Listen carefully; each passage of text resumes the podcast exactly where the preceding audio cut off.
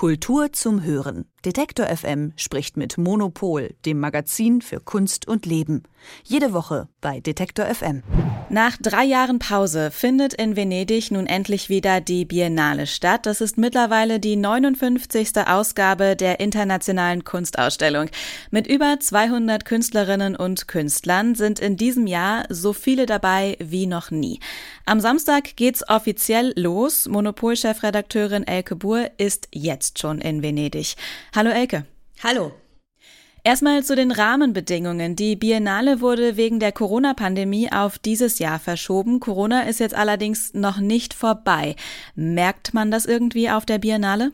Eigentlich gar nicht, außer dass man äh, innerhalb der Ausstellungsräume fast überall Masken trägt. Also in manchen Pavillons sogar auch nicht, weil es ist ja so, dass die äh, ganz interessant äh, die Pavillons in, den äh, in den Giardini der Biennale sind jede, jeweils Hoheitsgebiet des jeweiligen Landes. Das heißt, dass es da auch noch ein paar Unterschiede gibt. Aber eigentlich ist man äh, sicher, wenn man einfach immer seine Maske aufsetzt, wenn man reingeht. Und ansonsten ist aber gar nichts. Also es gibt keine Beschränkungen. Und äh, ich muss auch sagen, drumherum ist einiges los. Also es gibt jetzt wieder viele Empfänge, es gibt Partys, es gibt Dinner und ähm, die Leute sind eigentlich alle sehr äh, erleichtert und freuen sich, dass zumindest dieses Problem erstmal nicht so im Vordergrund steht. Und ein Flickenteppich, das sind wir aus Deutschland ja, was Corona-Regeln angeht, auch sowieso gewöhnt. Das Motto der Biennale ist The Milk of Dreams, die Milch der Träume. Was muss ich mir darunter vorstellen? Was erwartet mich? Die Kuratorin der Hauptausstellung, Cecilia Alemanni, hat sich dieses Motto gewähnt, äh, erwählt. Äh, das hat sie zitiert von einer Surrealistin, Leonora Carrington. Und äh, Surrealismus ist für sie auch so das, das, was sich so durchzieht. Also das ist ihr roter Faden, den sie in die Ausstellung hineingebracht hat. Und das äh, ist auch sehr, äh, sehr sichtbar. Also sie hat so historische Inseln in der Ausstellung kuratiert, wo man ähm, Kunst des 20. Jahrhunderts, vor allen Dingen Frauen von äh, Surrealistinnen sieht. Und ähm, die Themen der Surrealistinnen ziehen sich dann auch durch die zeitgenössische Kunst, die zu sehen ist. Das heißt, es geht ganz viel um Körper, es geht um innere Welten, äh, es geht um Fantasiewelten und manchmal hat man auch so ein bisschen das Gefühl, es ist so ein bisschen Eskapismus dabei. Es geht darum, auch den Problemen der Jetztzeit vielleicht zu entfliehen. Aber äh, die verstehen das durchaus als eine positive und auch widerständige Utopie, dass man sagt, ähm, man muss irgendwie eine vielleicht weiblichere Art finden, die Welt zu betrachten. Und äh, es geht äh, wirklich darum, äh, auch äh, die, ja, äh, die Kontakt wieder äh, aufzunehmen, auch zu äh, teilweise indigenen, ähm, äh, indigenen Denkformen und Lebensformen. Und das ist äh, also alles ein sehr, äh, ein äh, Freund von mir meinte, das wirke alles ein bisschen uteral. Und das, das stimmt schon. Die Biennale ist eine internationale Kunstausstellung. Es geht vorrangig zwar um Kunst und nicht um Politik, aber wir haben an dieser Stelle angesichts des Kriegs in der Ukraine auch schon darüber gesprochen, wie die Kunstwelt auf den Angriff von Russland reagiert. Wie sieht das auf der Biennale aus?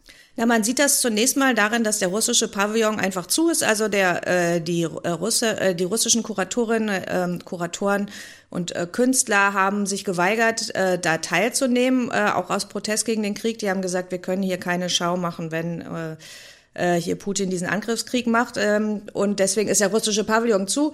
Ähm, und äh, dafür gibt es eine sehr starke Pro äh, Präsenz von ukrainischen Künstlerinnen und Künstlern. Also Viktor Pinchuk, der ähm, Oligarch, der macht normalerweise da immer seinen Future Generation Art Prize. Ähm, und der hat stattdessen diesmal der, das nur ähm, ukrainischen Künstlern gewidmet. Und ähm, es gibt einen ukrainischen Pavillon, äh, wo sie es auch geschafft haben, ein Kunstwerk hinzubringen. Und, äh, und dann gibt es eine Piazza, also einen öffentlichen Raum noch, wo die auch präsent sind mit Zeichnungen, mit, äh, mit Performances und so. Das heißt, es wird äh, viel auch drüber gesprochen.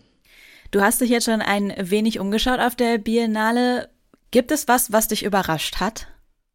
Oder begeistert? Also äh, mein Lieblingspavillon bislang ist der von Francis Alus, ähm, der belgische Pavillon, wo äh, das klingt so ganz einfach. Der hat so Kinderspiele auf der ganzen Welt dokumentiert mit seiner Kamera, aber es ist eben nicht nur dokumentiert, sondern es sind war, ist wahnsinnig schön gefilmt und ich fand es sehr sehr anrührend. Ganz einfache Idee, ganz toll umgesetzt. Und ähm, naja, der deutsche Pavillon ist natürlich war natürlich insofern eine Überraschung, weil die einfach vorher überhaupt nicht verraten haben, was sie da eigentlich machen und äh, was sie, was jetzt passiert ist, ist, dass Maria Eichhorn, die Künstlerin, hat sich mit der Geschichte des deutschen Pavillons beschäftigt, wie schon viele vor ihr. Der Pavillon ist ja während der Nazi-Zeit äh, in seiner heutigen Gestalt entstanden. Deswegen ähm, arbeiten sich viele Künstlerinnen und Künstler daran ab. Und ihre Idee war zunächst mal, den Pavillon komplett abzutragen und an einer anderen Stelle wieder aufzubauen.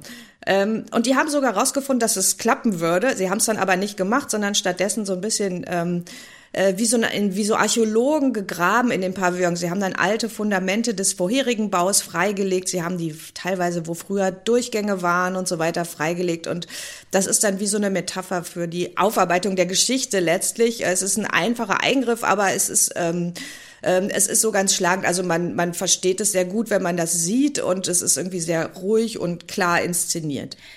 Dann zum Schluss noch eine ganz praktische Frage zur Biennale. Wie viel Zeit sollte man sich für die Venedig Biennale nehmen? Also ich denke mindestens drei Tage, weil man braucht einen Tag für die Giardini, äh, für, wo die ganzen äh, Länderpavillons sind. Dann braucht man einen Tag fürs Arsenale mit der großen Ausstellung.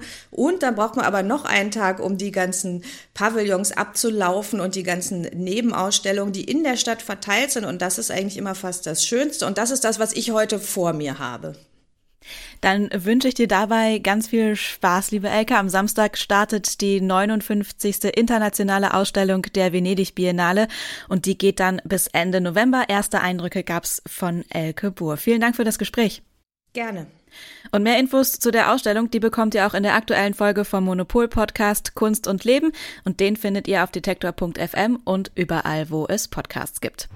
Kultur zum Hören. Detektor FM spricht mit Monopol, dem Magazin für Kunst und Leben. Jede Woche bei Detektor FM.